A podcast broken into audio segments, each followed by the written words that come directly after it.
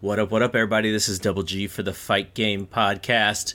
John and I back together again. John, how is your Thursday evening?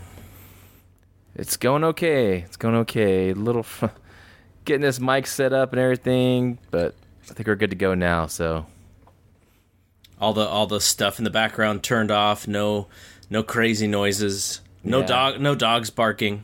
no, I do have a a row cat though. She she might chime in. She gets kind of vocal around this time, and you just never know with the kids. Well, I think Hunter's not gonna pop out of his crib, but if he does, that's a bit that's another story. but Chloe, she could make a run in for sure, and the wife too. She can make a run in too. So All right. Well, the, uh, I think those are fine run-ins. I, I don't mind those.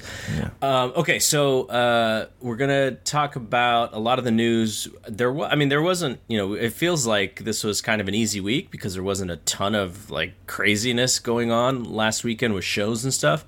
Um, but there is news. There's tons of news, and uh, I think our uh, 93 Raw review will be a little bit, uh, a little bit more of uh, a newsy uh, version of that because you know we have the we have the show to review, but like tons of stuff is happening in WWE at this moment, like during this specific week, uh, and it's going to be kind of fun to talk about because a lot of our favorites have moved on, like the Million Dollar Man, and there's news about where he was going to go and and all that stuff. So we'll save that for the very end.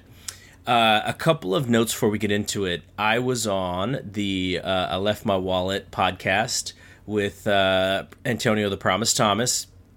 We talked about this is just it's it's pretty much all sports related, football and and such, uh, 49ers and Raiders. But he uh, he asked me to talk about going to the Oakland A's game with Big Dave Meltzer last weekend. So I will save that. I won't repeat that story here. Uh, so if you are a uh, a subscriber to the Wrestling Observer uh, and you want to hear uh, that story, uh, just check out Promise Thomas's podcast. And uh, and you'll be able to hear that story of Dave Meltzer, me, Dave Meltzer, and I sitting in the team president Dave Kaval's suite at the A's game. So that that was a lot of fun. Um, so the other thing I wanted to mention is, you know, we don't usually do this because you know we just kind of do this as a, as a as a hobby, but you know the the folks that that do subscribe to the to our feed, our RSS feed, really appreciate you. And uh, you know, we I, I don't necessarily always enjoy it when people ask for you know five star reviews on iTunes, but uh, so we won't I won't ask every week, but I just kind of want to throw that out there again. Uh, it, it does help, and uh, and you know when people are looking at the podcast and you know they're wondering you know how we're doing, like that's part of the you know it's part of the analytics to to this stuff. So if you get a chance and you know you enjoy it, five star review would be very helpful for us, and I will be grateful. Uh, so two quick shout outs. Um, the first shout out is uh, JR Kratos because he is going to be wrestling at the Bloodsport show this weekend.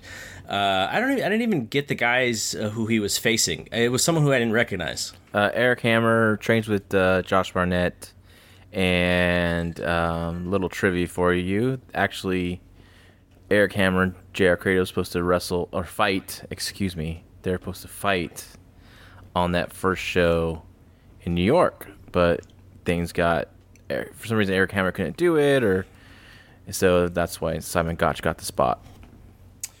And uh, that's an interesting show. I think it, it loses a little bit of luster because Moxley can't go. I think Moxley and Josh Barnett was kind of um, in, in a day where you know we've sort of seen every kind of match. Like this is kind of like a dream match, right? Like Josh Barnett, real guy, Moxley, you know, WWE guy, now AEW guy, and they were gonna do a a fight, a a really you know UWFI style pro wrestling match. So a uh, little bit of luster lost, but I I still see a lot of people really interested in this show. Um, so Jr. is uh, he Jr. was great in that first show. Uh, I thought he looked like a million bucks, and uh, good luck to him on this show as well. Uh, I'm gonna try and figure out if there's a way to, to find the time to check it out because I do I do I did like that first show. I thought it was probably uh, maybe my my favorite show of that WrestleMania weekend. I can't remember what we said when we did that podcast, but uh, anyway, so shout out to Jr. And also, you know, he uh, he had a, a child uh, earlier today, so congratulations to him on that as well. The second shout out is to. Um, one of John's favorite people on our on our Facebook group, and I have to shout him out because he's just been so wild of late. Alex Torres Limon. Alex has been uh, somebody who, uh, once I started recording on the Observer, he would hit me up on Twitter, and then I invited him into our Facebook group. He's a he's a really good guy. A little bit of a shit stir in our Facebook group, but um, I want to shout out Alex because you know he's constantly creating topics and posting comments and just keeping conversations going you know irritating people on purpose i think sometimes too but uh but just want to shout alex out too um you know thanks for thanks for being in the group um so the the big story of the week actually uh was basically made uh final just a couple days ago which is anthem the parent company of Impact Wrestling, they partnered or took majority ownership, bought majority ownership in the Mark Cuban TV stations AXS, AXS, and HDNet movies. And the the big thing about AXS is uh, the television show that they have on uh, on there, which is the New Japan show. And um, you know, there's been talks about Anthem trying to to get time on AXS. Uh, the the Women of Wrestling show was also on there, and AXS, You know, they didn't want another wrestling show. Uh, and you know, there's I'm sure there's something with New Japan because New Japan and Impact do not get along, uh, and you know some of that I think probably most of that has to do with the way that they've treated previous New Japan talent when they've come in as younger guys like Kazuchika Okada. And um, so so instead of you know they, they they were sort of rebuffed in their efforts to get on that station and decided that hey you know let's let's think about buying this thing and when i first heard the story my initial thought was like how is anthem successful enough to buy two television sh- stations I, I, mean I don't, I don't really know a lot about them but just them being linked to impact which is sort of like a uh, like a, a, dead brand. Uh, I just assumed that they weren't a successful company, so uh, I, am wrong on that because they actually did the sale did go through. But secondly, it kind of reminded me of Bellator in a sense because, as we know, Bellator was purchased by Viacom, and they are on um, the old uh, Spike TV. What is the what's the station? I forget.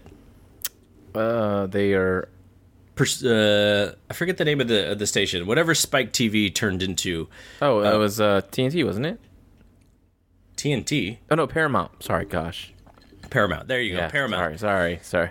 And, and so um, with Bellator, you know, they have a home for their shows, and uh, they also have a, a, deal with DAZN. We'll see if something happens there with Impact.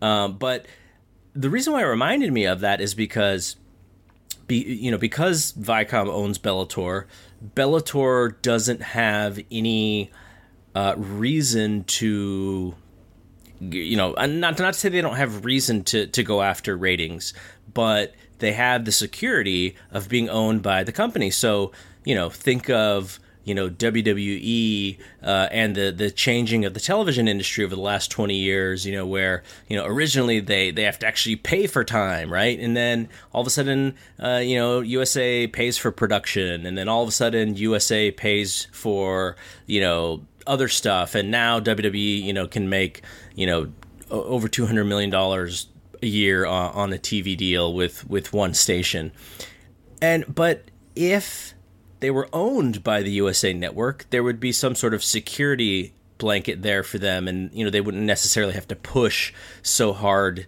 for ratings, uh, you know, or to get you know to get money from from television. So in that sense, it, it does remind me a little bit of Bellator. Um, it gives them more exposure. Uh, I don't watch Impact, but everyone who mentions Impact talks about how much easier it is to watch. They don't do a lot of the dumb stuff they used to. It's still so far down on my radar that it would take a lot of things to actually be canceled in order for me to watch Impact. But that's not to say that that it's not good. It's just I don't have, you know, I, am I'm I'm only I have a in, I have a finite amount of time to watch stuff. So, um, what do you think about the whole thing? And and does this pique your interest at all? It was pretty surprising. I didn't see it coming, even though I knew there was some talks. I just didn't see it, it was going to go down. I, um, it just amazes amazes me how much Impact slash TNA has continued to survive and continue to survive, and I kind of just respect. Like it's going to be an interesting history once someone writes this book about you know the death and the death and the reborn, you know, of Impact Wrestling. It's just it's just amazes me. Um, I'm just curious to see what's going to happen now. We know that they got rid of a lot of the people that you know original p- employees of AXS, and it looks like they going away from the mixed martial arts, which was kind of shocking to me. Yeah, that that Friday block of TV looks to be canceled. Yeah. So, and then of course, you know, true to my heart, you know, pro wrestling. Um, I'm curious to see what's going to happen to the New Japan relationship. I understand that's they have a at least a contract value to 2021. Also, same thing with WoW. They're they're um, coming up this Sunday. They're going to be uh, taping, you know, season three. So, um, how that all fits together, I think, if somehow I think what they should do somehow, some way, all coexist together, and have like you know like they have theirs right now currently on AXS. Because I did watch um, the opening episode of season two of WoW.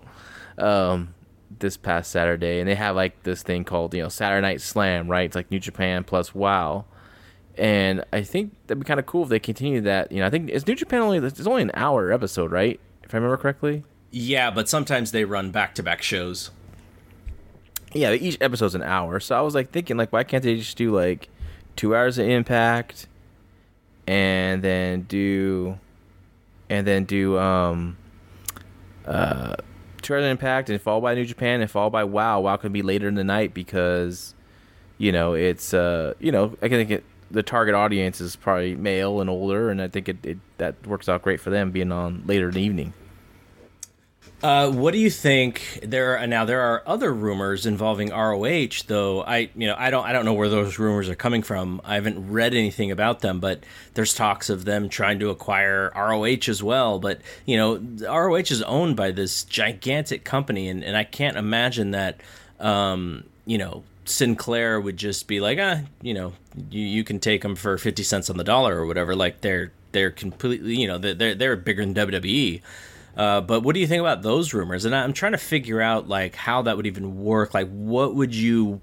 Why wouldn't you just buy? You know, try to get all their talent when their talent comes up. Uh, you know, because mm-hmm. ROH is signing like a lot of one year deals with these guys. Why wouldn't you just try to sign the talent? Like, well, what does having ROH uh, under your brand do for you? I guess. Well, maybe they're trying to made a deal where they acquire RH, but also work out a deal with Sinclair that they can be on their, you know, their network still, and or something like that. You know, I don't know. Um, I know I heard that rumor too, and I was like, "Wow, Anthem's this is true. Anthem's really trying to make some moves here," and you know, I, we'll see what happens there. Maybe Sinclair just wants to get out of the wrestling business. You know, maybe they just don't see. But what, if you're Sinclair, wouldn't you sell to WWE? Um, could be, yeah. I'm sure WWE would come in and give him a better offer for sure. So I don't know. I don't, I don't know about these this ROH rumor, but nothing surprises me now in wrestling. So. Uh, my comparison, you, you, made a you you corrected me or actually gave me the the right reference, but I had mentioned that what it reminds me of, you know, if something like that was to happen, where impacted, you know, buys ROH or whatever, or they merge in some way and create like this uh, this dual thing. It's like it reminds me of uh, Pro Wrestling USA. Um, r- give the, sort of the background on that whole thing. Was it Eddie Einhorn, the White Sox owner? Uh, got into uh, pro wrestling, got all these promoters together. Got Crockett, got Verne, got uh, Jerry Jarrett, Bill Watts together to kind of create, you know, compete with Vince, like all come together and create this Pro Wrestling USA thing. And I think it's, uh, you know, obviously didn't work. It didn't last. You know, I think uh, Bill Watts said it was like, how can you get all these? You couldn't get all these guys to order one pizza together, you know. so just too many people button heads. So, but I think with this though, if it's like one company acquires another and they're just trying to strengthen themselves with their talent and maybe whatever networks they have, I think that's fine. A little different, but yeah, it's something similar, you know. But yeah, and I think it was cool, like Jeremy said in the in our Facebook group, that it's like competing for four and five, competing to be number four, you know, which I thought was pretty funny. Yeah. I, I don't think Eddie Einhorn was in this one. I think I think the one that Eddie Einhorn was in. IWA, I think it was right. Yeah, that's what he was involved. I forget who was the guy that was like the the money behind this one, you know, or maybe it was just all the guys trying to get together and and figuring out. It's been a been a while since uh, that story, so. Yeah, it was uh, Lawler, Jarrett, Verne, Ole, Jim Crockett, and then whatever other NWA promoters were left. Um, in uh, in you know the mid '80s. So this is uh, people getting together, you know, to to try and, and battle Vince. And um, the I guess the big show was the Super Clash, and uh, at Comiskey Park.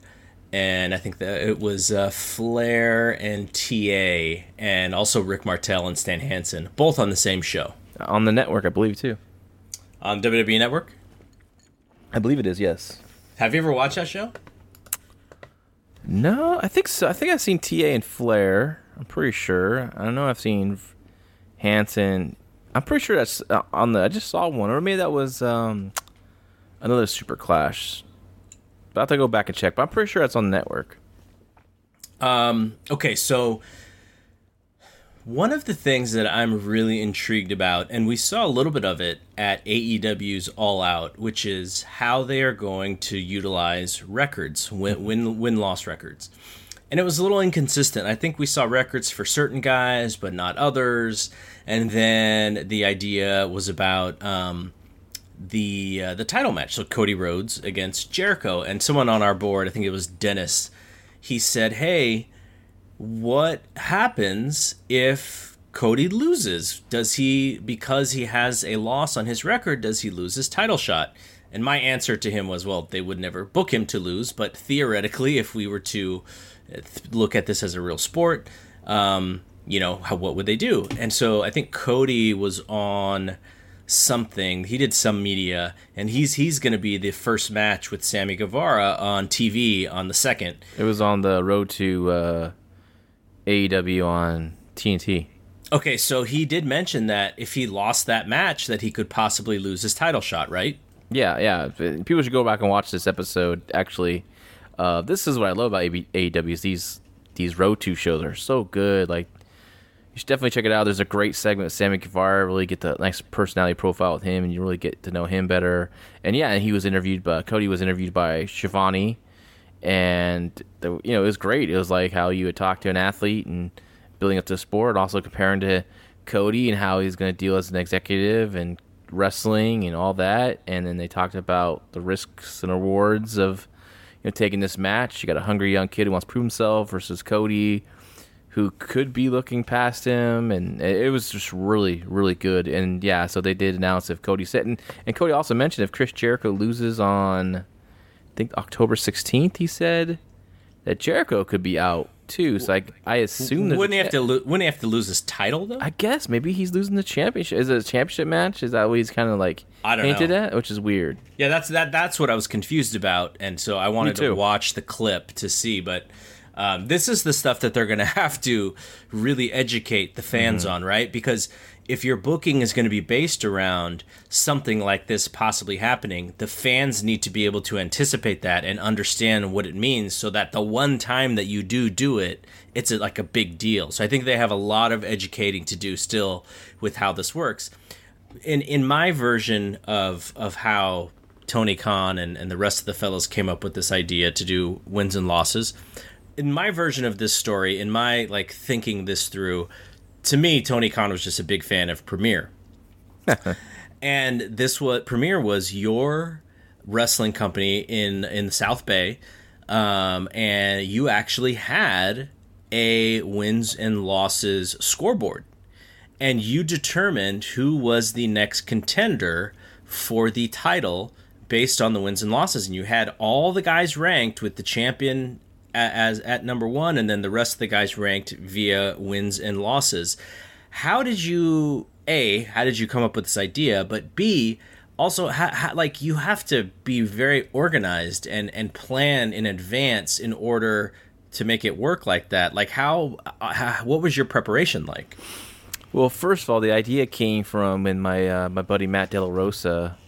At the time i was just kind of like very down on pro wrestling i was really into mma you know mma was to me more more i was more into mma at the time than pro wrestling and pro wrestling was just getting too just I wasn't finding anything that was really grabbing my attention, and I was thinking. So my friend approached me about starting a wrestling company after I uh, quit booking All Pro Wrestling in 2012, and I said I don't really want to get into wrestling, you know. And he's like, "Oh, I have a good building. There's a cool building in Gilroy. It's a good town. I will do it with you." And and so I said I would do it with you, but I have a certain what I want to do, and you know, I said I I want to do you know wins and losses. I want to keep records. Um, I want to keep it very. I mean, eventually, I wanted to do more of a shoot style promotion, basically what Bloodsport is. Yeah, that was what I wanted to evolve to. The only thing we couldn't do is just you know the guys at the time weren't really trained at that, or so you had to like start slowly and work your way to that. And and you know just want to keep it very sports where there's gonna be no tag team wrestling. It's going to all singles match because we're you know we're gonna concentrate on the the records. That was the main gimmick was the records, and so um, planning it out was actually the easiest booking I've ever done. Honestly, um, of course, you know certain things happen, but like you can, you know, it was easy to plan it out with records and stuff. And my idea for a premiere was I wanted the fans to like, you know, just like in say baseball or football, like you have your favorite team, right? they go on win streaks, they go on losing streaks. So I wanted like people to be invested in that, and so I was we, we didn't have the budget. I wish we did. Like you know, like obviously like AEW has a crazy budget, and you know where they could do these videos and profiles. Like I wish I could have done, done like a a road two with Premiere. You know, I, that's why I envisioned it. So all this stuff I'm seeing AEW is just driving me insane because I'm like, God, man, that's stuff I wouldn't really want to do if we had money behind it. You know but but um, but yeah, so it was it was pretty easy, and sometimes things organically, like you're writing out the records and the matches, and you're seeing you're obviously you're picking who's going to win, who's going to lose, and see what's next. You know, like for example, I was building up to we had a a big fundraiser in San Jose. I knew it was going to be a bigger show, and it was our biggest crowd that we had, and I knew um, I wanted Marcus Lewis to challenge JR Kratos in the main event because Marcus Lewis is from San Jose and you know I want the, the the whole town hero going for the championship thing, and so you know it was just easy to plan out his you know his moving up the rankings, and I eventually wanted to where you don't have a champion on every show, but the number one contenders would be the main event, right? So I mean, it's never, we never got to that point, but but yeah, it's it's pretty simple. But I think with AEW, it's it's you got to stick to it. Um, the thing is, I I noticed mistakes right away when I thought like there's just you know they had the singles record, then they had like a tag record, then they had like mm-hmm. an overall record. So I think all that stuff. I hope they kind of worked all that out because that could be kind of confusing. Because you want people to like, what's more important, the single? Am I supposed to worry about the singles record, a tag record, overall record? What's the most important? Um, hopefully, with television, this you know they they'll be able to educate the crowd to that. So, if you are AEW, let's say Tony Khan calls you up, he's like, "Hey, man, I need some help with how how you do this." Like you would you you would have separate records. You would how would you showcase the records? Would you have some sort of uh, would, would you know road to to be you know you'd always have a segment with Schiavone explaining you know what the latest rankings are like how would you push this to you know to make sure that fans can see exactly where you're going with this stuff? Well, first of all, I would cut out all like if you're if you're a singles wrestler, you're only doing singles wrestling. If you know, keep the tags and the single matches separately. Yes, that means no six man tags. You know, unfortunately, um, you know, and then you concentrate that way. You keep it focused. Okay, the singles rankings is this, the tag team rankings is this, the women's rankings is, is this, and that will make it easier for everyone. Because I think working six man tags, and that goes towards your record, and tag team matches, and that goes towards your record. It could get kind of confusing for people.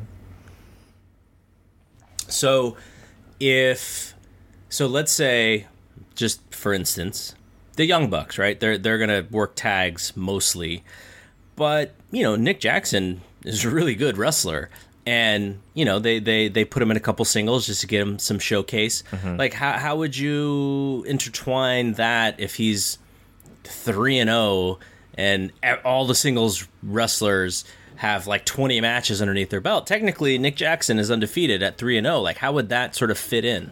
Well, I mean, if I was doing it and say I had a tag team and now you want to take one of the tag team members and go singles, I would basically have a, a, a promo or a segment explaining that this tag wrestler is going into the singles division and is going to leave tag team wrestling aside, you know, for now and concentrate on a single career. And that's when you start. And then he starts going on a win streak. You know, maybe he wins a couple matches in a row and he gets up there. Now, the hard part is like you got guys I don't know how many times people wrestling every show, right? Mm-hmm. So like records are going to build up very fast, right? And so I would do something I was kind of playing with too, because I was like, you know, after like you know, JR Kratos had the title for I think uh, what almost a year or was it a year? I'm trying to remember, it's been a while, but you know, his record was pretty high out there because he kept winning and winning, winning, defending his championship, right? So when he finally lost the title, like basically he's right there, you know, either gets another title shot or. So what I would do is like you know, he would didn't get an immediate title shot, I'd put him back into the number one contenders against the other guy, blah blah, blah you know, and that kind of stuff. So it's yeah, but it's going to be interesting to see how that's going. I, my prediction is that AEW is going to abandon this. Mm-hmm. I will say they will abandon it, and I'm going to say within within the year, or you know, is it, is it just because it's too hard to manipulate? I I I, think so, especially with you have guys working six man tags and multiple men to matches and etc. You know, like that's going to be tough. You know. Uh, okay, one last thing, and, and, and I was sort of thinking about this. So, you, if you do do the wins and losses for c- creating contenders, you could really never have a Goldberg, right? Because by the time Goldberg mm. gets to 10 and 0, he's got to have a title shot. And so you could never do like the 30 wins in a row slow thing because based on how you're doing the wins and losses, he would have to get a shot or have to get, you know, in, in harder, less, you know, less um, squash matches much earlier based on this style of booking. Yeah, you well, you could do a, a like a big win streak, but yeah, it won't be like a the Goldberg like outrageous number of wins in a row to finally get a title shot. It's gonna be, you know, maybe like ten wins you're sitting in a row. That, that's fine too. You can really build it up, but weekly TV records, it's gonna get. I mean, people are gonna have some high records within like the first like six months of the of the promotion. Mm-hmm. So I get, you know, I, I am I'm, I'm just very intrigued, and, and you know, part of the reason to be intrigued is because WWE does it a different way. So it's actually kind of cool to see something, and maybe as fans, you're going to be able to follow this stuff a little more closely, and then you can get behind guys, and you can root for guys, and then it's like, oh, you know, if um, if Jungle Boy has gets one more win, he can, you know, he can get this next big match, but instead, you know, we're going to hold off Jungle Boy a little bit more, and now, you know, he's got to face MJF, and MJF's going to go over. So it knocks Jungle Boy back a step, and he's got to mm-hmm. build his way up again. Like I, I'm so intrigued if they do do it that way. So I mean, that's what they that's what they should do. You know, they should have it to where like each match is you talk about this. You know, this is the record. I think they should have win percentages and all that kind of stuff. Like you really got to go with all the all the stats. You know, that's what I really wanted to do with Premiere. I wanted to have like the win percentages and the stats, and then eventually like just you know really get deep into the analytics of it.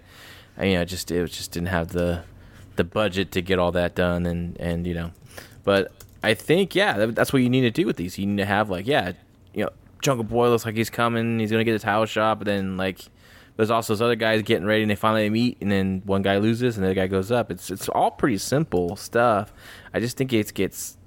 We'll see how they do the rankings, right? Mm-hmm. I think it would be nice too. I know that they don't want too many championships, but I think you kind of should do like a, a, a, a, junior championship for the guys that are smaller, you know, or something like that. Maybe that'd be a little easier to break things up, but we'll see. I, I'm I'm really intrigued.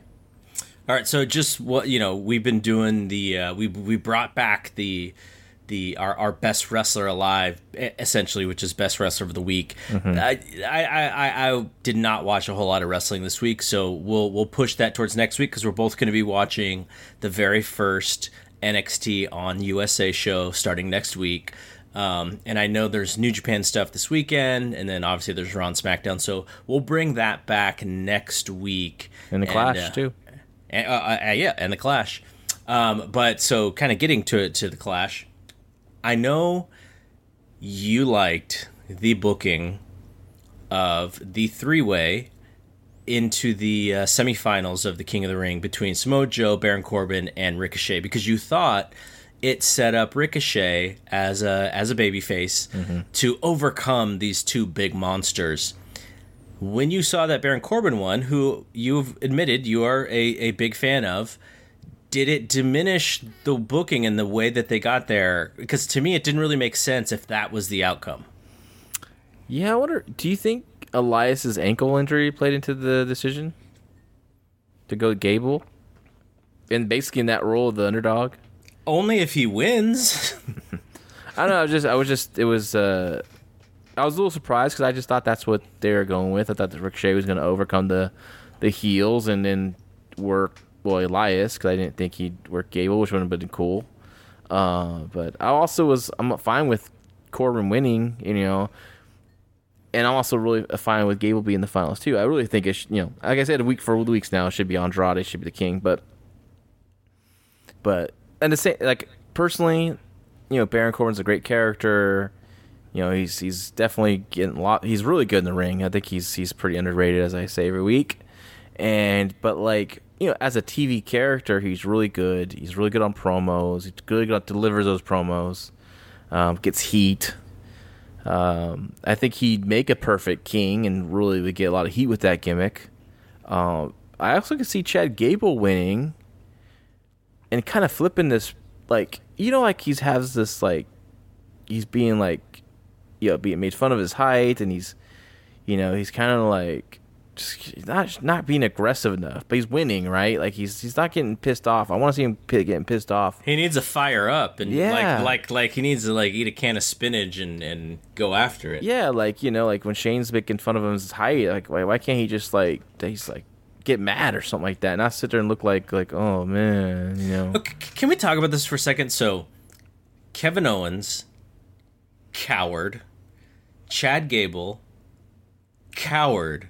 Like why do they treat their baby faces who they seemingly push like cowards? Like like okay so the, the and this is a bad comparison because obviously dusty rhodes is, is, is another level right? But dusty rhodes not in great shape didn't have muscles you know uh, you know uh, jj dillon would call him fat right? Mm-hmm.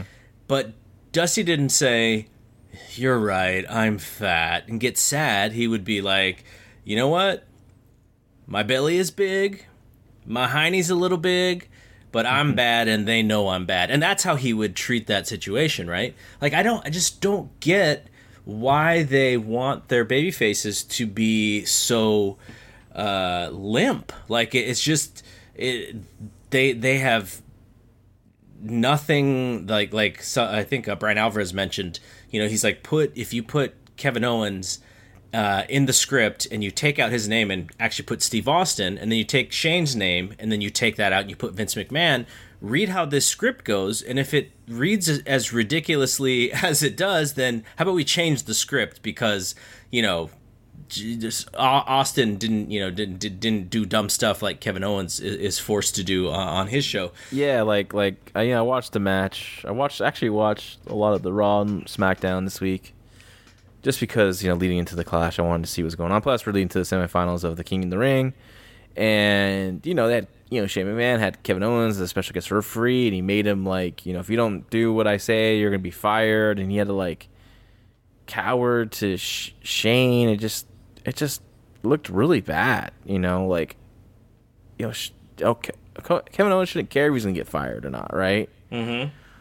Uh, and same thing with Gable, like you know, hey, we're just gonna see Gable? And like looking over him and stuff. And like, if I was Gable, I would like just smack him in the face or something like that. Let's get get ready. Let's go out there. If you want to wrestle, let's go out there. Let's go or something. And and here's the thing now too, right? When you now when you threaten these guys getting fired, the fans are smarter than WWE and they start chanting AEW. it's like you can't you can't do that anymore because that just creates the chant about the company you're trying to avoid. Yeah, they kind of just the the main roster stuff goes back to this old the old stuff from the Attitude Era. But they're just but they're not doing it to where it worked now, you know. It's like everyone's bows down to the McMahons and I don't know, but you know, let's but Gable winning, if say Gable does beat Corbin and becomes the king of the ring, it sounds kind of interesting if he goes heel eventually with the gimmick. And hear me out. Like, what do you think if he is the king of the ring, and now he's just he's just being he's just on a huge win streak, right? He's just beating people and and and that, but now he's like believing like I am the king of the ring. Mm-hmm. I'm the best freaking wrestler in the world and he's just like overly, just overly confident, but also backing it up. I wonder. I mean, that'd be kind of cool. I think. Would they do it? No, I don't think so. But uh, I just think that's you can do that with him. I, but um, I, I kind of see Corbin winning this, and I think he's a great character, and I think he can pull it off, and you know, and get good heat with that kind of gimmick you know, you're gonna the people are gonna start hating Corbin even more if he is back in main event segments on TV because the one thing that he had going for him during this tournament is he wasn't in main event segments for the last I don't know two months or since whenever Heyman took over because Heyman like pulled him way back on how on the overexposure, and if he you know for you Baron Corbin fans if he does win this thing he's going to go back to being overexposed because they won't be able to help themselves. Well, maybe he's will you know not be on Raw. Maybe he'll go to SmackDown and be on that show. You know, I mean that casual audience they they look for characters, and he's he's he stands out as a character. I mean, he you know like if you're a casual audience, he'd capture more people's attention than say Ricochet. Honestly, you think you think so? Mm-hmm. How? Yeah. Like how? Like just you just, watch, you just watch those guys in the ring, and Ricochet stands out to a way different. Oh, level. I agree. I, he's sensational. But I'm saying like if you're hearing him talk, you're like okay. But when he wrestles, he's he's interesting. Not a strong promo, but Karen Baron Corbin's a character. Like he comes out there, has presence. He looks like someone, you know. He doesn't look like next door neighbor. I'm not saying he's like looks like The Rock or anything, but like he has a presence about him. So I think if you're just you know, you're not a wrestling fan and you just stumble upon SmackDown on Fox, I think he can I think PP would get people's attention. Yeah, but then he's got to wrestle still, and he's good. So I, I think he's fine there too. So I, I trust Baron Corbin in the ring. I'm, I'm, confident in his abilities. All right, so they pulled that match, Baron Corbin and uh, Chad Gable. It's not going to be at the pay per views. Instead, it's going to be at Raw. Mm-hmm. I think um, that's smart. That's that's a that's a smart call. Um, I thought like being on the pay per view is just wasn't. I think because you're already doing this all on TV, why don't you just finish it on TV and use the finals to kind of hopefully, you know, you know, pump the rating up a little bit. Hopefully, people want to tune in to see that final.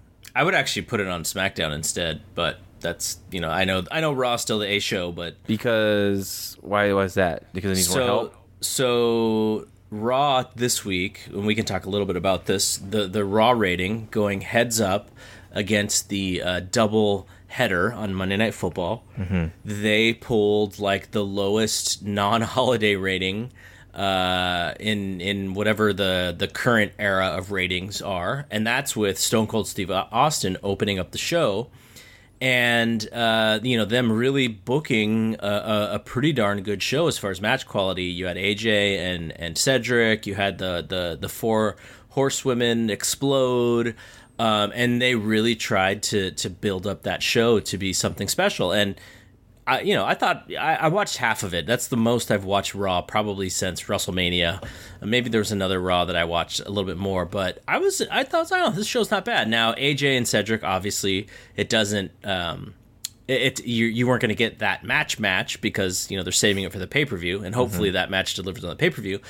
but they got killed, and rightfully so. It's the it's the NFL. It's the biggest game in town. But And also, don't you think too? Because it's like the first Monday Night Football games, games, right? Plural, because they had two games, and I think people just like, you know, you're just super juiced for football, right? Season starting. so, so But I know in the past they did all right against, but this, you know, I know. Yeah, th- this was a big. This was a steeper drop than usual. But Yeah. the the to, to your point, week two is what looks to be a really bad game. Uh, the the New York Jets, their quarterback Sam Darnold is out of the game because he's got mono.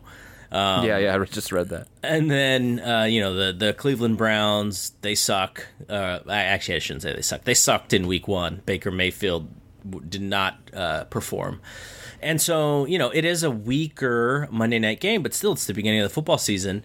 And the only bump that they're going to have is whatever the show after Clash of Champions means. So, you know, maybe they end with a nice little cliffhanger so that people do turn in at least to the opening segment on Raw. But the reason why I put it on SmackDown is because if you look at that SmackDown rating, the SmackDown rating, as far as overall viewers, almost matched Raw. And while uh, Raw was, uh, I forget what the percentage, I forget what, the percentage that Raw was down. SmackDown was like almost even. It was pretty close to being even. So you know when it all comes when it all comes out, when when when SmackDown goes to Fox eh, it's going to clearly outrate Raw. So we are we are still conditioning fans to believe that Raw is this A show when the reality is going to be that SmackDown is really going to be the A show when it comes to popularity and viewers. And they're still holding on to this. We got to do everything on Raw, and it's like, no, you need to put that match on SmackDown because it's going to do. It won't be killed against football, and you're you're you have to get it in people's heads that you know what smackdown isn't the b show and you know it's gonna be the a show and i just think i think that would have been the place that i would have put it Yeah, I agree. Either way, I think either Raw or SmackDown's fine. I can see them w- wanting it on Raw because, you know, they want to do whatever they can to help their rating against football. So I think either way, I see you both. I see your point, and I see their, the reason why they want to do it too. You know, to put on Raw. okay i want to, we'll quickly go through the clash of champions uh, lineup and i just want you to give me one out of ten what is your you know i think we called it the heat check last time like what is your feeling going into the match um, about your excitement We're doing per You know, match or the overall show. We'll, we'll do per match. We'll go through them really quickly. okay, cool. Uh, Bayley and Charlotte Flair, Five. and it's kind, you know, Bayley's on this new heel turn. Charlotte's, I guess, back to being a baby face. Um, they, you know, they they got some work to do, but I, I think the Bayley character is probably working better than it's worked since she came to WWE. So good for them on that. Um, Seth Rollins and Braun Strowman versus Robert Roode and Dolph Ziggler for the tag team, the Raw Tag Team Championship. Um, I would say uh, four. the only intrigue for me is just how do they lose the titles and then how do they break up to set up the main event? That's kind of the only Or they thing I'm don't. interested in. I or would- they don't. I Or they wouldn't don't. have. I wouldn't have them lose those tag titles. But then, so you're gonna have a babyface main event. Yep. Yep. All right. Uh, AJ Styles and Cedric Alexander. Um, uh, we'll go six as well. I'm at about a seven because I think I think Heyman really likes Alexander, and so I am hoping he lets Alexander just loose this this weekend. That's what I'm hoping. Um, okay, so uh, I think the cruiserweight championship is probably going to be in the pre-show, but uh, maybe maybe it's not going to be on the pre-show. Gulak versus uh, Carrillo versus Dorado. Uh, one. Even though it's probably going to be pretty good. I mean, it's probably gonna be on the pre-show. Gonna, I probably won't watch it. Um, okay, uh, New Day versus the Revival for the SmackDown Championships. Hmm. God, I just can't stand the New Day. It's just I'm so over it. Um, I'm gonna say three. I I think it's gonna be a really good match. Once the bell rings, it'll be really good. Uh, Nakamura against The Miz for the Intercontinental Championship. Uh, two. Yeah, I think that's going to be really bad, actually.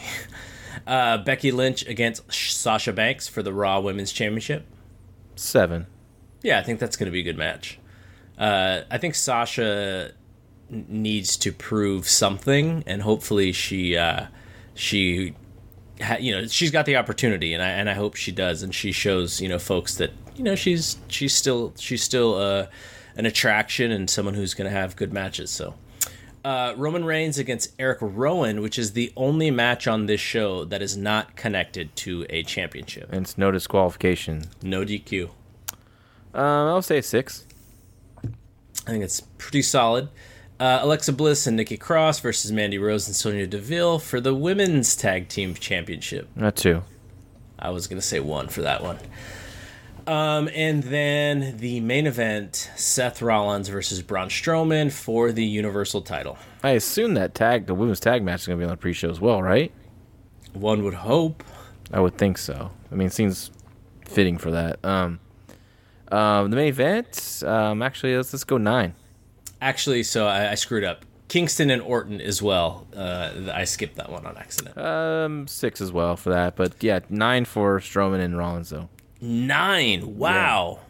Yeah, I want to see what I want to see what they can do. I'm actually I'm really interested to see they can pull out a really great main event, and I, I think they can. I want to see what what Seth does with the big man and how and how Braun performs, and yeah, I'm I just, I'm just like I just want to see what they have planned. I'm really curious. I'm actually really overall, if I want to give a grade about this pay per view, I'm actually I'm at a, I'm at a seven. I'm looking forward to actually looking forward to Sunday to watch it. You're at a seven, but you only had three matches out of seven out of the eleven. I guess so. I mean, like uh, we're talking about, I'm just not expecting a lot with certain matches, but I'm really intrigued by the couple, at least a couple of them, you know, and that's all that all it takes for me. And I, I like I said, I'm, I'm I'm curious about that main event because I want to see what Rollins, if he can pull this really great match with Strowman and you know, strong. I, I just want to see what they could do. I, I enjoy that part of pro wrestling, though, when you have the you know different styles coming together, and how can you bring those two styles together to have a great match? How would you book Brock Lesnar in WWE right now? Because he's he's you know he's basically been doing the same gimmick for the last several years I think uh, I think it's exhausted the situation because he's he's he's like the setup guy for Roman and now Seth, and you know Vince has changed his mind several times in, in both situations, but it seems like just Brock coming back and people being scared and him quickly winning is has probably ran its course a little bit.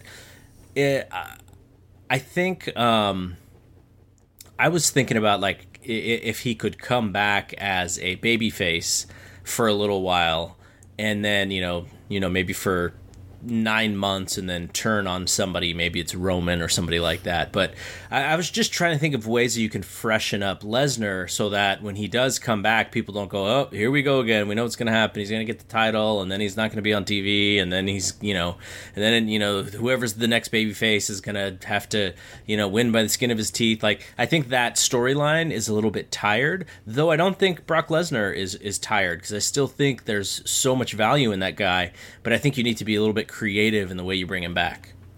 Yeah, I mean, I haven't really thought about Brock too much. I mean, like I said, like every time they bring it back, it's kind of the same.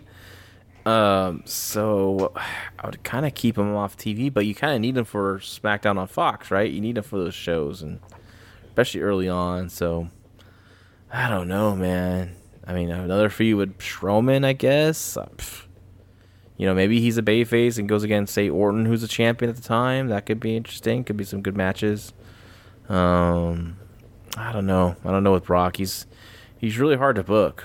I mean, right now, because because they he's been there so long and they've done every they've done the the monster thing with him and the you know just, so if if you could book him as a baby face can he still be that monster because i mean t- essentially as a, as a babyface he would have to sell a lot more than than he currently does you know to get sympathy and all that stuff and you know he wouldn't necessarily i mean he'd more he'd be more Superman comeback than he would be, you know, monster who's just dominating these smaller guys. Yeah, yeah, it'd have to be either some massive dude like Strowman as a heel, but or maybe a chicken shit heel or something like that. I don't know. The Fiend, maybe you know. Mm-hmm, mm-hmm. But but that seems like a match that's should come down the line like next year sometime. It's not- not now. So Yeah. Yeah, it's it's tough. He's he's he's tough tough to book.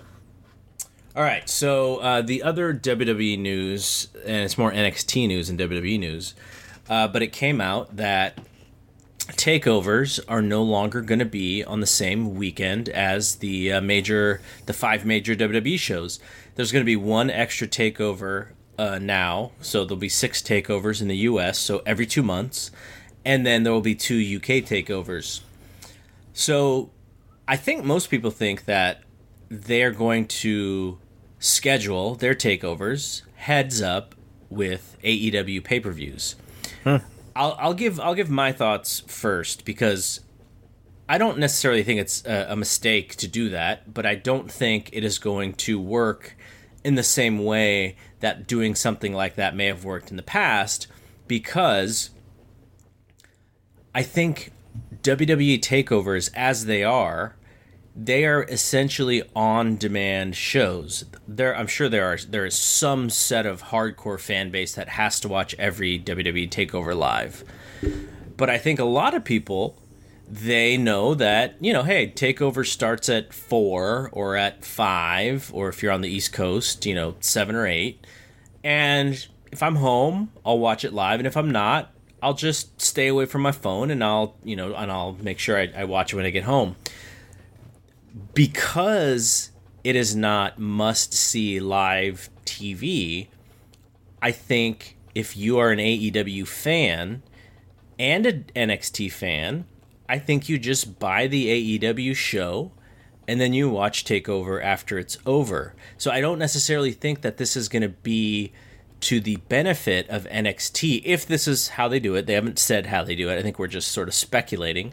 Um, but you know, I, I I don't like it because as a viewer, I wanna I want both shows to have their night. I want both shows to, you know, be the best thing of the weekend rather than having to pick between both. Because as a consumer, you know, WWE I think comes off uh, as a little bit of a bully here, and but it's also the AEW stuff has become a little bit more appointment television. At least I think un- until they stop having good shows.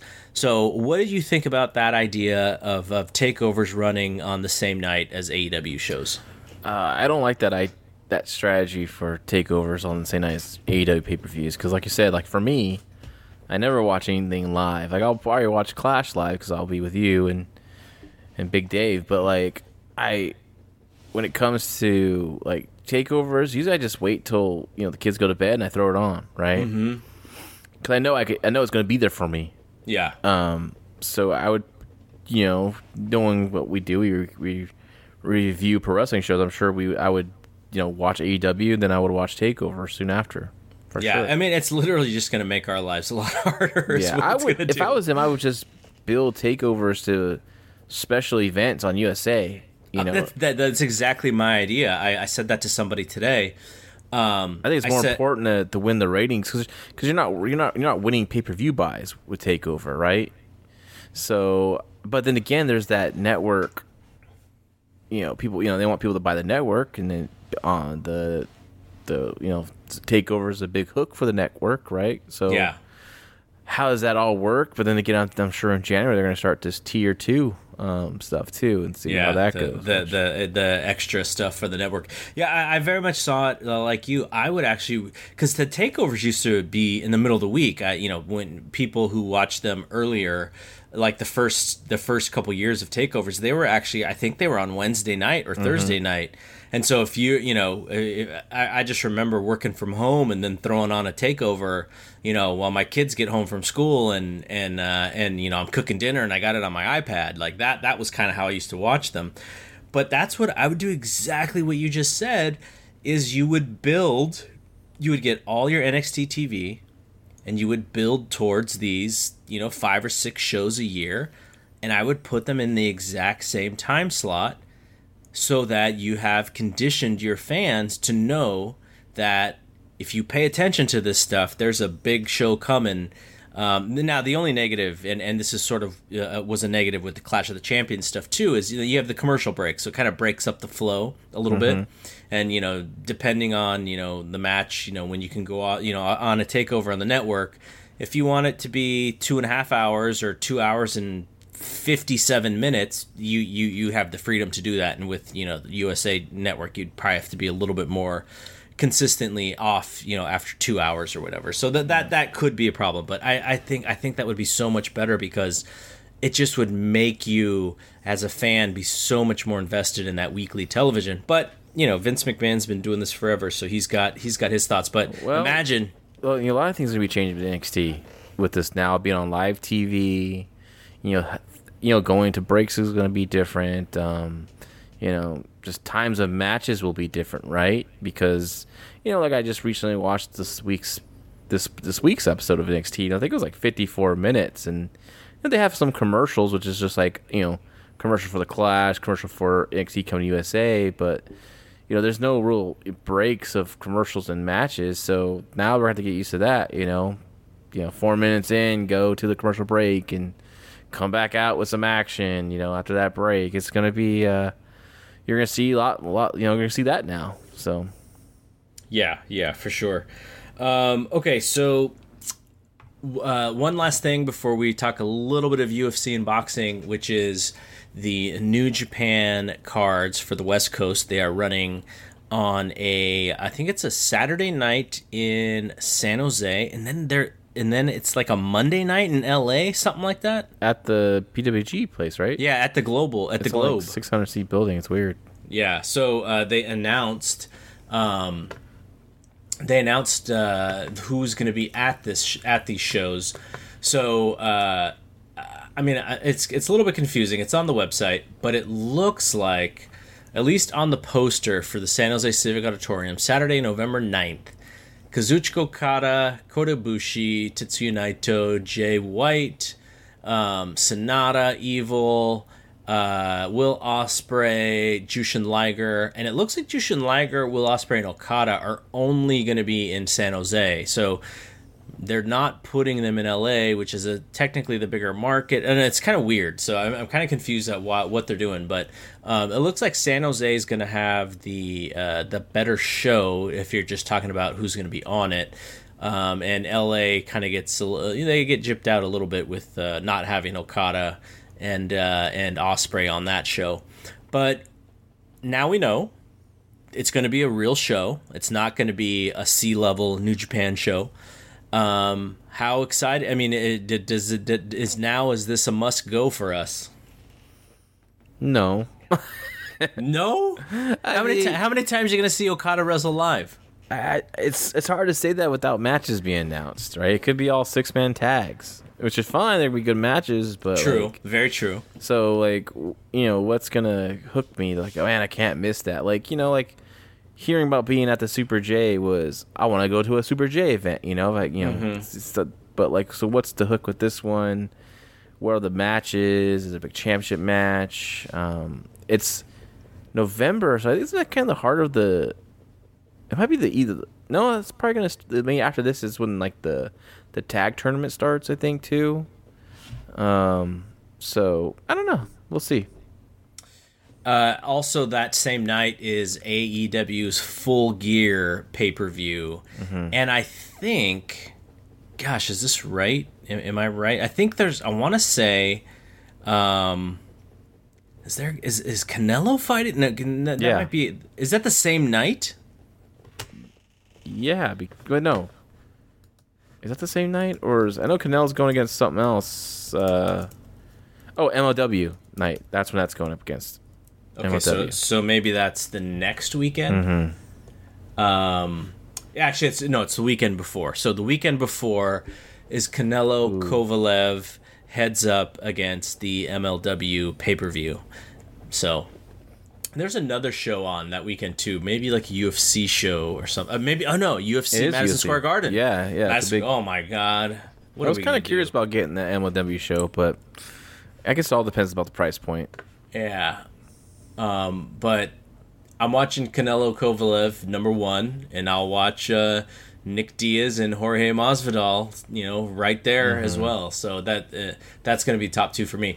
Okay, so um, let's quickly talk about uh, just uh, I. I always I'm always sort of gauging your hardcore fan interest with fights. Did you know this weekend Donald Cerrone and Justin Gaethje are fighting? Yes. Are you excited? I believe it's going to be a great fight. but will I watch it? Is it on ESPN Plus? Yep. Oh, I canceled that, so no. Oh man. Yeah. Yeah, I decided to cancel it. I am. I, I I'm trying to. I, I don't. I think I'm home pretty much all day Saturday, so I'm definitely going to dial that up, and uh, and I want to at least watch the main event. I don't. I'm not saying I'm going to be able to watch the whole UFC show, but um, I will definitely watch that main event.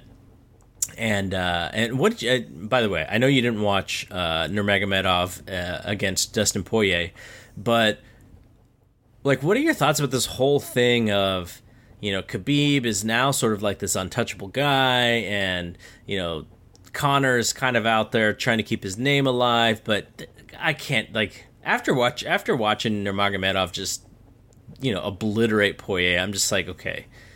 Con- Connor's time is over. Like Connor better hope that Khabib gets hit by a bus. But didn't Khabib get in trouble a little bit here and there? with Yeah, I mean he he yeah Poirier got Poirier got had him in trouble a little bit, but you know, know, Khabib he's- Khabib can always you know he always has the, the the one part of his game that is just destructive.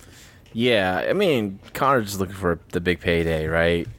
Um, I do like this whole BMF championship stuff. I think it's kind of kind of funny. Except the belt. The belt is stupid. Don't create a belt. It's it's so much better without a belt. No, I know, I know. It's just, it's just the the, the interviews and stuff have been kind of interesting, but, but yeah, my fandom is down right now. So I mean, I'm kind of just like checking out results and and but not watching it unless I have a free weekend, a free Saturday night where I can just pop over and catch the fight, with, you know, with Big Dave or something. But just to get out of the house. But um, but yeah, yeah, pretty pretty down in me right now. All right, just also going to update folks on what to watch this weekend if you uh, if you're looking for some boxing. So on DAZN, actually Friday night. So there's a Friday night show from New York, DAZN. Devin Haney's fighting, uh, and also Heather Hardy. Some you might remember Heather Hardy from Bellator. She's she's boxing this weekend against one of the Serrano sisters, Amanda Serrano. So that's kind of interesting. So that's on Friday. Um, and then on Saturday, you have Tyson Fury against Otto Wallin. So ESPN Plus has two things going on at the same time. It's got UFC and it's got Tyson Fury fighting in Las Vegas against pretty much a no name. But Tyson Fury, if he wins, it's to hopefully set up uh, a second match with Deontay Wilder, which is you know one of the big matches that is expected in, in 2020. I know there's lots of talk about ah you know they're not going to do it or whatever, but I, I I think that you know as long as Fury wins and as long as Wilder wins, there's too much money to to not make that fight. And um, also on uh, DAZN the next night, so DAZN's got back to back nights. Uh, Jaime Munguia, I always, I, I'm, not, I'm never sure if I pronounce his last name right. Mungia, Mungaya, uh, but he's uh, he's a Golden Boy guy and moving up. Uh, eventually going to move up to, to middleweight, but he's fighting for a junior middleweight title right now. He's kind of, you know, if he continues to look good, he's a possible Canelo guy. He's a possible Golovkin guy. So he's he's a name to to keep uh, to keep your mind on. And then also uh, the sort of the golden boy baby face of all baby faces, Ryan Garcia is also fighting that weekend. So lots of stuff for you know if if you are just a fan of MMA and boxing, and then you got the WWE show on Sunday, like you can literally just sit at home all weekend and have stuff to watch. It's kind of crazy. I remember those days. All right, it is time for our review of 93 Raw. And so this Raw is um wait, oh by the way,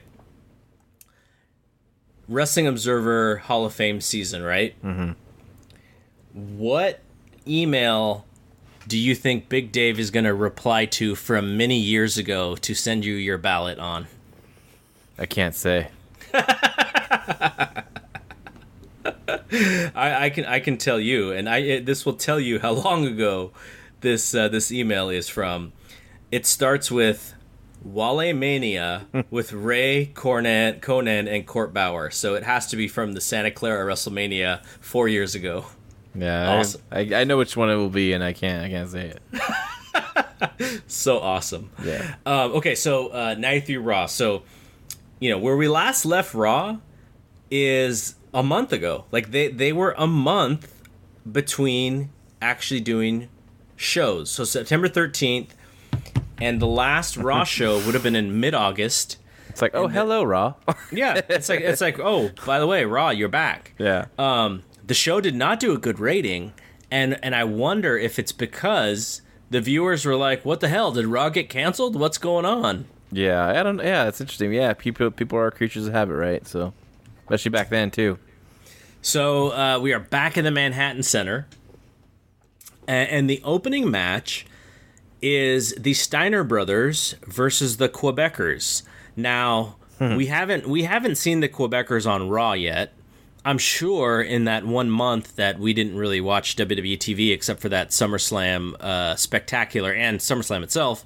I'm sure the Quebecers were on, you know, doing squash matches and stuff. But you have uh, Jacques and you have PCO as a tag team. Um, you know, very memorable WWE mid mid '90s tag team, and because of the the the month away as a viewer i'm like what the hell like how come they get a title shot like what's going on uh, why do the heels have the um, have the benefit of having the Quebec province rules in, in this match? Like, where, where's the story? And they didn't really explain anything. They just went right to the match, and we as the viewers just had to go, okay, like that's what's going on. Quebec province rules, even though we have no idea like what were the dots connected in between. Yeah, I'm trying to remember. I just, I just I know that they were on TV before because I remember like obviously knowing them going into this match, but I don't remember why. I think all of a sudden, I think I, I think I, if I remember correctly, I just like remember like just like now tuning in and be like, oh, it's some kind of special rules to this match, and they're going to favor the heels, and you know Heenan or, or uh, sorry, he maybe Vince was the one that you know because he's the face. He explained that you know Steiner's just you know they'll, they'll take any challenge, right? Yeah, yeah, tough guys. They're, they're not worried about any special rules. And I remember this match. I remember this match, and I remember because this is this is another match that I would always remember from the first year of Raw, and I didn't realize how dumb the finish was until I watched it again. Okay, so the rules are that the title will change hands via disqualification and countout. You cannot do a pile driver. you cannot come off the top rope. And you cannot throw someone over the top rope. All of those would equate to a disqualification. Bill Watts, are you there? exactly. Um, so, um, you know, obviously, you have to sell the idea that the baby faces are not comfortable with these rules. And there are a couple moments in this match where Rick almost gets disqualified. You know, he's not necessarily the smartest one. Yeah. I think uh, Jim Cornette one time said that. Uh, what did he say? It, it, he, it took him 60 minutes to cook minute rice or something like that one time. Um, and so he almost knocks Jacques over the top rope, which would have been a disqualification. There's another time where he sets up PCO for a pile driver, and it's not like Rick did a ton of pile drivers in, in this time. And, and Scott's yelling at him, like, "What are you doing? Like, don't do that." I like how you're calling him PCO. Well, that's who. I know, I that's know. who he is. I- That's who he is now. I know, I know. I just watched him in wrestle in a match recently. Uh, and there's another moment where Rick goes to the top, and then he realizes he can't go to the top, and he goes to the middle, and then he does this like dive, this weird dive that he just basically Wow. aims for PCO's legs. it's not a weird dive. It was because he was he didn't set up. I think it was yeah. He didn't set up Pierre in the right position, and so he was like, "Oh shit, I have to do a splash." He's and he's supposed to put the knees up, right? And it just looks ridiculous. But luckily, so it's in bad. 1993, and the fans aren't going to crap on it like they would do now and say you effed up. And Yeah, all that kind of exactly. silliness. But um, you know, it made the the babyfaces the match to to set the to get over the rules. You know, it put the babyfaces in a in a in position to look like idiots. But at least it was with Rick Steiner, who's supposed to be kind of the you know the not, not the you know he's the more of a the simpleton of the brothers, right? I guess and Yep. and so it it it, it works there. But the funniest thing is like, well, I guess Steiner does the Steiner screwdriver, which is a pile driver. So I guess uh, that kind of works. But yeah, this is this is a funky match, and the finish was, uh, so frustrating. So uh, Johnny Polo, it, it comes to ringside. He's wearing a Canadiens jersey, so he is now paired off with with them. Uh, during the match, Vince takes a shot at the dull football game that other people are watching. I did. I guess I never realized the you know the war between Monday Night Raw and and uh, and football until I didn't even I didn't realize it until I want to say it was like ninety six or ninety seven because I remember Raw did this one match which was like a football match Yeah, or yeah, something. with I- yeah, and yeah, yeah, yeah, yeah, yeah. And then so so that's when I remember I was like, oh, like this is a thing. Like they're sort of competing against each other. But no, all the way back to 1993, Vince uh, is talking about that dull football game. So Johnny Polo carries with him. Is it a hockey? Is did he have a hockey stick or was it like a lacrosse stick or? was I a think it was a hockey hockey stick. stick, Hockey right? stick, it was yeah. a hockey stick. So Johnny Polo, obviously, you know he's he's a heel manager, so he's trying to get stuff, and his hockey stick gets tossed in the ring. So Jacques grabs it, and of course Scott doesn't want to get hit with it, so he takes it from Jacques, and then he decides to use it right in front of the referee, gets disqualified. The Steiner brothers lose their tag team champions. So Rick, who you just described as a simpleton and who was the one confused about the rules and who was the one getting yelled at by his brother, is not the one that screws up. It is Scott. He gets disqualified. The Quebecers are the new tag team champions, and they said, I don't know if this is true, that they were the very first French Canadian WWE, WWF tag team champions. Wasn't like Rick Martel and Dino Bravo tag team champions a long time ago? I don't know. We'll have to look that one up. Well, well, Nick, Nick, we don't even have to look it up. Nick will tell us. Right. Nick, will tell us. Nick is on. He's on it right now. Yeah, he's on. He'll tell us on Twitter when he gets around to listening to this. Yeah. Um, this match was so frustrating to me because I, I felt like someone missed a whole lot of this match, which is during the heat on the babyface.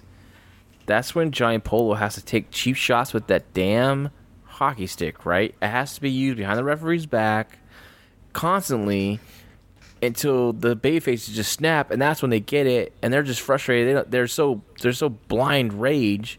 That's when they use the hockey stick. They get disqualified and realize, oh shit, you know what I mean?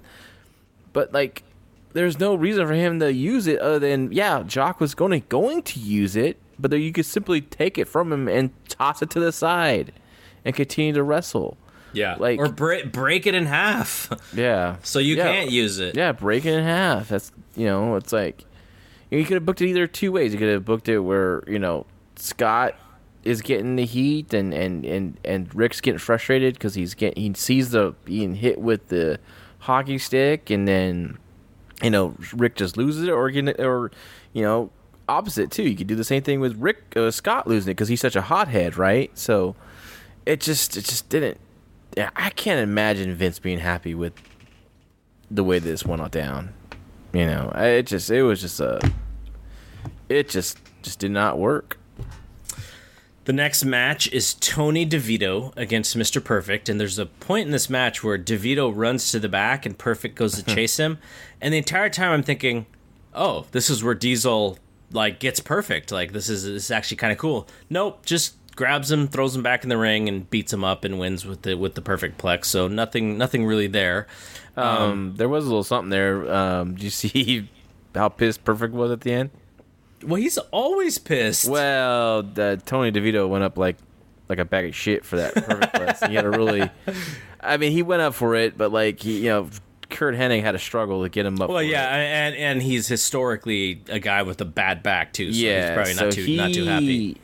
I mean, he didn't like beat the shit out of him, but he gave him a couple slaps and a couple extra stomps, and he was like he was pretty heated with that. Which you know, DeVito's not a bad worker, so I don't know what happened there, but yeah, he went up. He just went up like a like a sack of shit, and and and perfect let him know that he was pretty pissed about that. I would hate to be in the back after that if if, if he even did talk to him about it, but I can see him being really upset.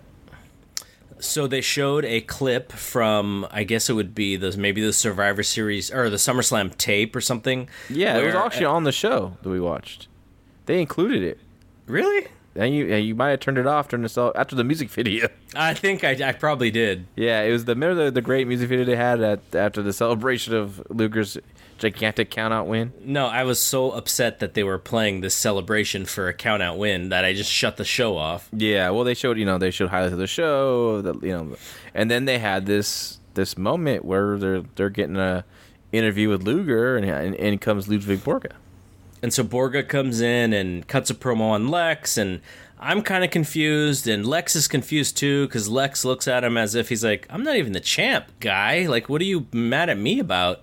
And uh, I, I felt the same way. Though I will say, um, uh, our, our friend uh, Marcus Mack, the uh, the guy who runs All Pro Wrestling out here in uh, in the Bay Area, in San Francisco and in Daly City, he messaged me because you know we did a little uh, we did a half of a bio for for Tony he he told me it's correctly pronounced Halme not Halm and he uh, he basically you know gave me a bunch more information about about Halme um so uh, shout out to Marcus Mack as well uh, and so you know at this point you know I think it's uh, they're trying to set up Borga and Lex except Lex is hurt at this time, and so he's he's out for a couple weeks. So I, I don't know exactly what Borga does while Lex is is gone, uh, but uh, but there that that program gets stunted a little bit because Lex is is uh, I think he's got like a back injury or something. Well, I'm sure you just have Borga squashing people, right?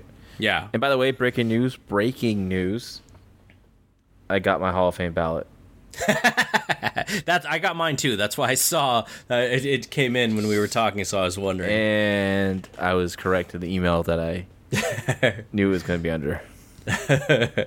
um, we'll have to we'll have to go over our votes uh, in an upcoming issue. I, I, I'm uh, last year I was a first time voter, and so I was very conservative in who I was going to pick. But I am I'm going to do a little bit more research, dig into a little bit more from the eras that I don't know. Uh, also, I'm going to be a little bit more comfortable choosing from the different territories where I just tried to choose from the USA and a lot of the uh, the the current generation uh, with my last ballot. So I'll, I'll be a little bit more uh, liberal with my, my choices, and and uh, we'll we'll talk about it. It'll, it'll be a good segment because you and I will. Ha- I, I will tell you. I will tell people now. John and I will have completely different ballots. Yeah, yeah. It'll be fun though. All right, Razor Ramon against the Executioner. He was not fat enough to be Buddy Rose. Um, No, I think it was. I couldn't tell if it was Duane Gill or or Barry Hardy. I want to. I'm leaning towards. I'm leaning towards Barry Hardy though.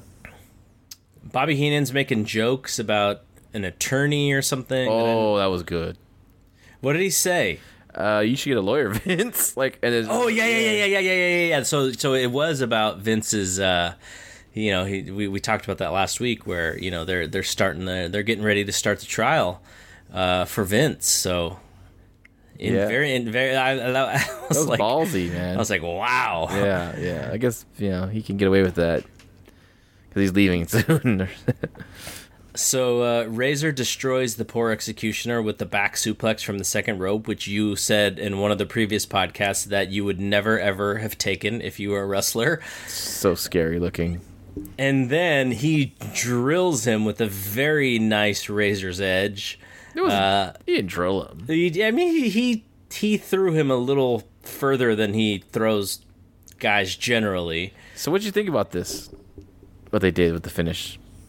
I don't even. I mean, I what what stood out? I don't even remember what stood out. Well, about like you know, he went home. He went home with the back suplex. Went over with the back suplex. oh yeah, and then he used the razor's edge after the match was over. So, here's my theory on it. Why they did it this way is that I think they're just you know because Razor Ramon's is a newly turned babyface.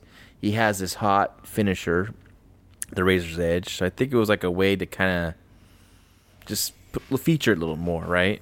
mm-hmm. give it its moment, like maybe p- get people to call for it, you know. So I think that's why they did that to see if like to get that thing over, like like the DD, because that thing ended up getting over big time, the Razor's Edge. I mean, remember he would just get the guy in position, throw his arms in the cross, you know, position, you know, and then people be like go nuts. So, well, I, I mean, I w- once I saw this move uh, as the Diamond Death Drop when he mm-hmm. was in WCW like that became the the move to do in the swimming pool, man. if you if you were swimming pool wrestling with your friends, the whole goal was to get someone in the diamond death drop and and and drop them into the pool. I thought it was like one of the coolest moves I've ever seen. Absolutely, and like the scare one of the scariest moves I've ever seen too. And it still kind of scares me, but um, but yeah, it it looked it looked it looked really cool. Then I ended up liking how like I think it was called the uh, uh kind of Splash Mountain Power Bomb, whatever it was, with mm-hmm. you know the guys being the Razor's Edge. But Konnan would do this to like all the blue luchador guys, and like he'd throw them up and end up being in a power bomb, which I always thought that was pretty cool too.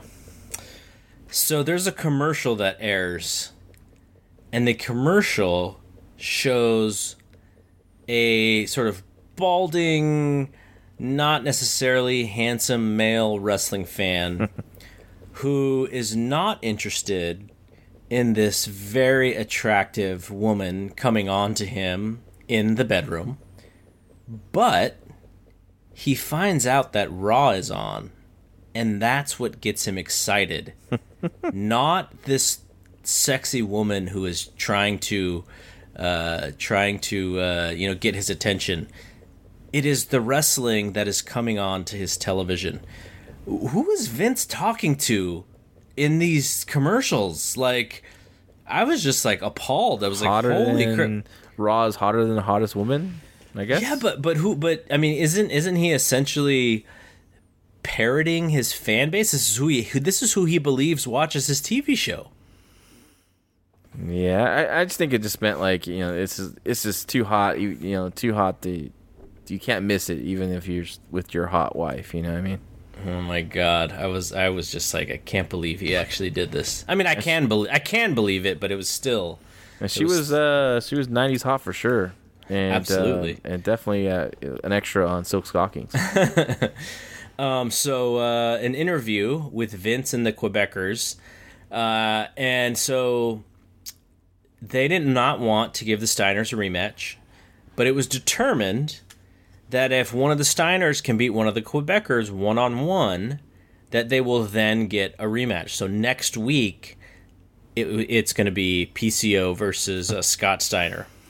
And so there's some stuff that we'll talk about in a second with Steiner. So I, I actually don't even remember what happens, but um, they they are sort of in the uh, the midst of uh, of getting in trouble here for in a little bit. Um, okay, so then um, there's a kind of a, a real. I, I, thought it was a cool clip of Bobby Heenan and Randy Savage at the Jerry Lewis telethon, and Heenan playing the fool like he always does so well. Gets Jerry Lewis mixed up with Shari Lewis, who had the lamb puppet and then also with Jerry Lee Lewis, only for you know Jerry Lewis can then come back at him and call him a dummy or whatever he called him. Not that that was cool. I you know that yeah. the Jerry for people who who you know aren't our age, like the Jerry Lewis telethon, like that's something that you have to literally be like our age to know about. And was if it, you're young, if you're younger than us, you're like, what the hell is the Jerry was Lewis? It, was telethon? it a big deal in your household? Because we used to have that on, just just sitting there, and all the acts would come on, and the special guests would come on, and you know, it was definitely on our television growing up. My dad had Jerry Lewis movies, like mm. just always had Jerry Lewis stuff on TV. He got such a kick out of Jerry Lewis. Jerry Lewis goes to Japan, and and and there's a baseball game, and and I think there's a wrestling match in that same movie. Like it's yeah, big time, big Jerry Lewis fans in my yeah, house. Yeah, that, that clip definitely brought me back to like just being on my TV, the, the telethon, and seeing all those guests they would have, and and I, at that at that age, I didn't know what it was for. yeah, you know, I was just interested to see who, what, what celebrity or musician I'm going to see come out next, and you know, at that time, I probably stopped watching back in '93. I wasn't probably watching the telethon, but uh, it was cool to see that segment. It was funny, and Macho was good too. Macho has played a great straight man, you know. Um, so the main event segment is uh, Doink the Clown facing Rich Myers. Yes. And so this is a very memorable segment from Raw. Like I when I saw that this was what they were going to do, I got so excited. So uh, unfortunately, Crush had to do a little bit of a telephone uh, run-in, which did not add to the, the my enjoyment of this. But you know, got to get Crush on the telephone. Um, Doink wins with the you know the butt drop, which I used to love even before he was Doink when he was Big Josh in WCW. Uh, so Heenan tries to get Doink to take his bucket of either water or confetti. You know, you don't know because that's the trick. Doink is either going to get you with confetti or he's going to get you with water. And he's trying to get Doink to get Savage or Vince. And so Doink, you know, Doink gets his his bucket and and uh, he's he's kind of he's kind of pretending, oh, I'm gonna get Vince and Savage, and then he kind of turns at Heenan, and Heenan's like, no, no, not me, not me. And he's like, no, no, no, I was just kidding, I was just kidding. And instead, he gets Heenan with the water. And so, getting Heenan with the water is one thing, but Bobby Heenan on ice skates, like just in a puddle of water and losing his balance and slipping and sliding and falling. I, I mean, I thought he, I was like, man, how, how did this guy not get hurt taking these falls on you know uh, on the mat outside the ring? But so amazing. Bobby was so great. I was dying laughing. So, so what a like maybe the most perfect performer I've ever seen in wrestling, Bobby Heenan. He's he's he's the like he's such a great worker. Even in that segment with Jerry Lewis, he comes down to that little slip Yeah, yeah. to just to look just to just be an ass, you know, look like an ass. So awesome. And So here he goes awesome. again, like sliding and slipping. But it was pretty wet because you know when Doink came out again, when they actually had extra time, or if you forgot he had confetti or something to, you forgot a can or whatever, you know, a bucket Well, to throw out. well, I, well, I think what that was was like he threw the water at Heenan, and then when he was when he could throw the water on the fans, instead it was confetti. So it was like a baby face turn just based off of buckets. Yeah, it was it was weird, but it was funny when he got that. The crowd was all like loving it, you know, getting doused that water. Um, that, it was it was definitely. I just seen this. I still think he had legs as a heel, though. You know. Mm-hmm. I know. I think he gets in a feud with Lawler and stuff, or you know, because of what happened. I think Lawler may have blamed him for losing Yeah, the SummerSlam stuff, but I just think he's you know he, he still had a lot with it. My fa- I did like the Crush stuff because remember I don't remember it as much. Yeah. and then so I then I and then now it started coming together like oh yeah he was you know it's kind of cool like oh he lost connection you know he got he obviously like slams the phone down and once he hears Macho talking. Mm-hmm. Um, I thought that was really good. I liked how I liked how he's like all happy and nice. You know, look, you know, nice. To, looking forward to update the fans and talk to Vince, and he hears Macho's voice, and he's just like click, you know. Mm-hmm.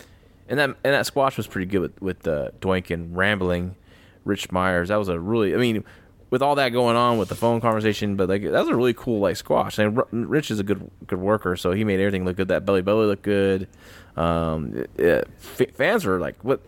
I think the fans are ready for Doink's babyface. They love him, but I think they love the heel Doink. You know, mm-hmm, mm-hmm. once he becomes babyface Doink, and obviously he changes. You know, Big Josh is fired, or Matt Bourne is fired, and then you know Osborne comes on does a gimmick. Um, it's it's definitely loses a lot of its luster. Yeah. So I guess there are segments that they taped before this segment that actually happen next week where Bobby has to pretend he's sick from getting getting the water.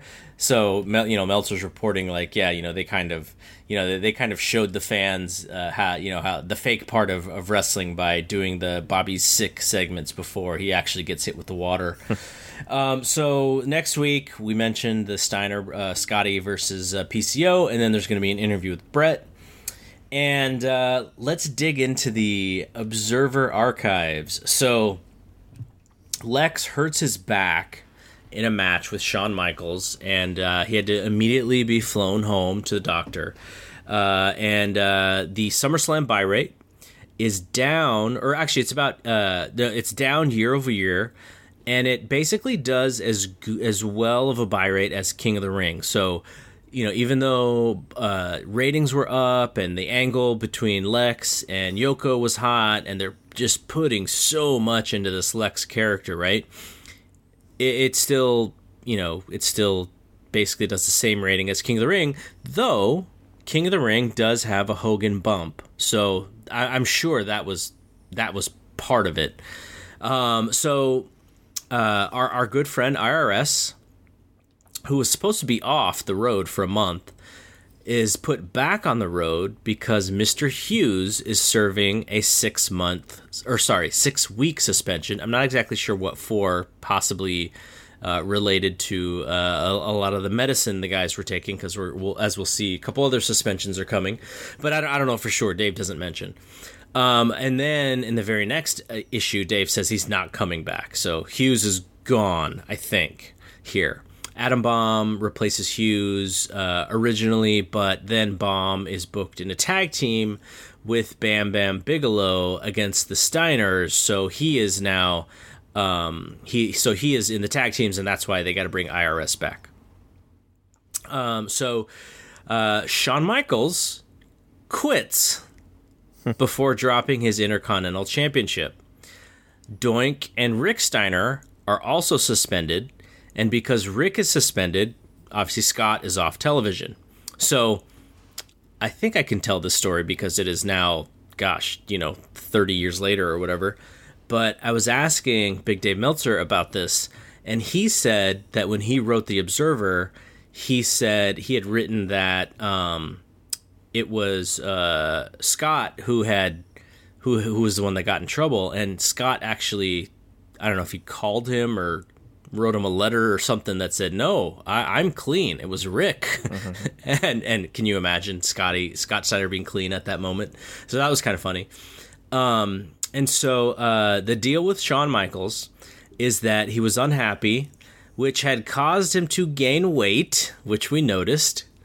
He was up to 240 pounds legit off of steroids with a noticeable belly for the first time in his career and, and let himself get out of shape. Here, I'll just read this exactly. There are many reports that contradict one another as to the reason for Michaels' leaving, none of which we've been able to confirm. As of press time, negotiations were still going on between both parties, largely because apparently Titan had refused to give Michaels the contract release which would allow him to begin negotiating with other promotions. I don't remember what happens here, and I don't want to remember. I'm not going to read ahead in the Observer to, to remember what happened. I just want to watch how they deal with this week to week. Well, I do know that they strip him of the title why I don't remember. I don't remember why. And then Razor wins it in the battle royal. Oh no, he wins. He wins the battle royal. No, they. The battle royal happens. The last two final participants compete for the title the next week, the following week, and Razor wins the title, I believe. And Shawn is gone until Survivor Series when Jerry Lawler gets in trouble for raping that 13 year old girl, or oof. allegedly. And um, and then Shawn takes his place in Survivor Series. um, so it's is is that Shawn with the King's Knights. Knights. or whatever? Yeah, like Greg Valentine, Jeff Gaylord, and uh, is it Brian Christopher one of them or no? I don't know. I, I know that Terry Funk was supposed to be one, but yeah. then the, then he didn't do it. I know it's Greg Valentine, Jeff Gaylord, and I want to say Brian Christopher, but maybe not because I don't remember Christopher God, it's been a while. I have to when I once I watch the match, I'll know. I know for sure one's Greg Valentine, one's Jeff Gaylord. D- sure. d- don't don't worry, Nick, Nick's got you. Yep, yep, it's coming down. so Ted DiBiase and WCW were negotiating. But uh, they did not come up. They did not come to deal. Uh, DiBiase didn't get the money offer, nor the dates he was after. Uh, the numbers uh, DiBiase wanted 100 to 125 for a 100 date deal, and WCW didn't want to make that commitment. Uh, and Meltzer said that should show you uh, something about future contract negotiations because there aren't a lot of DiBiase caliber performers in this country. He was also told that his first match back would be a 30 minute draw with Dustin at Halloween Havoc for the U.S. title. Um, which he apparently didn't feel like was the appropriate way to begin with a new promotion. So we're Doink is going to be gone, I guess, for a little while, and I think he's replaced by the Brooklyn Brawler. Is that correct? Does the Brawler take? I know. I think Brawler does the gimmick, right? But I think eventually they end up with the with Osborne, right? Because I will. Uh, so uh, Steve Keirn, who was the backup Doink, is no longer with the company, mm-hmm. and Matt Borne was Doink. Who's Osborne? Was it? Was that?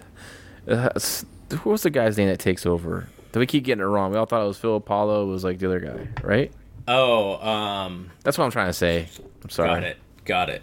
Uh, who plays Doink? God, we just we just went over this like a couple months ago. Yeah, a few months ago. Um, so it was. Uh, let's see here. Who plays why am I saying Osborne? Because is Matt Borne's real name Osborne? Yeah, uh, yeah, probably. probably. Uh, it's not Nick Dinsmore. He would do that later. no, it's... Uh, it's not Steve Keirn. It is Ray Apollo. Yes, thank you. Gosh, I don't know why I'm having a brain fart on that. But yes, that's what I mean. Ray Apollo, not Osborne. Ray Apollo takes it over. So yeah, Ray Apollo plays Babyface Doink in uh yeah so does um does matt borne get fired at some point? Yes. Uh-oh. He was so good too. All right so uh, so that is 1993 raw. There's not that many raws left uh, until we're done with our little one year project of 93 raws. I know we've talked about, you know, are we going to change? Are we going to do something different? I will tell you that I will miss the one hour version of Monday Night Raw in the current uh, iteration that we are watching. Oh yeah, because it's an easy get through and you know you know always entertaining. Mm-hmm. Um, all right, so that is it. So you and I will get to check out uh, Clash of Champions this weekend together. We'll be able to watch that. Um, and uh, and yeah, and like I said, there's tons of boxing. If you want to sit there and watch boxing all week, you can. Uh, and there's the UFC show as well. So lots of stuff going on. I will watch whatever I can. Uh, follow John on Twitter at LaRoccaJL. You can follow me at Rohiblius, and you can follow us at Fight Game Media as well. If I am catching stuff, I will tweet about it for sure.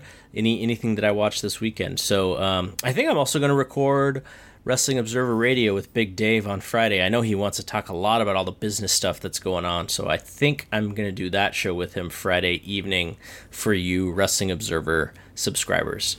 Yeah, there's anyone out there in our in our fight fight game uh, group page, if they have a question that they want to you know ask us to go over on the podcast, you know, f- you know, feel free to put that out there because uh, I know sometimes I like I want to respond in a little more detail in the group, but sometimes it's just like you know quick response back. And so if you want to ask uh, Garrett or myself, then let us know.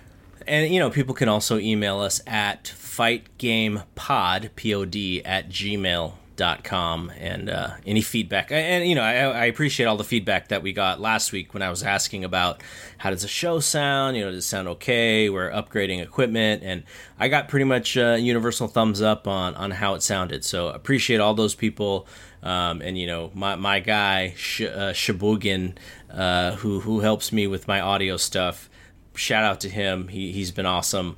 And uh, everyone else, you know, Ben Cruz as well, who helps me with uh, producing stuff. He's uh, he's a badass podcast producer. So uh, for John, I am Double G. We will see you when we see you. Peace out.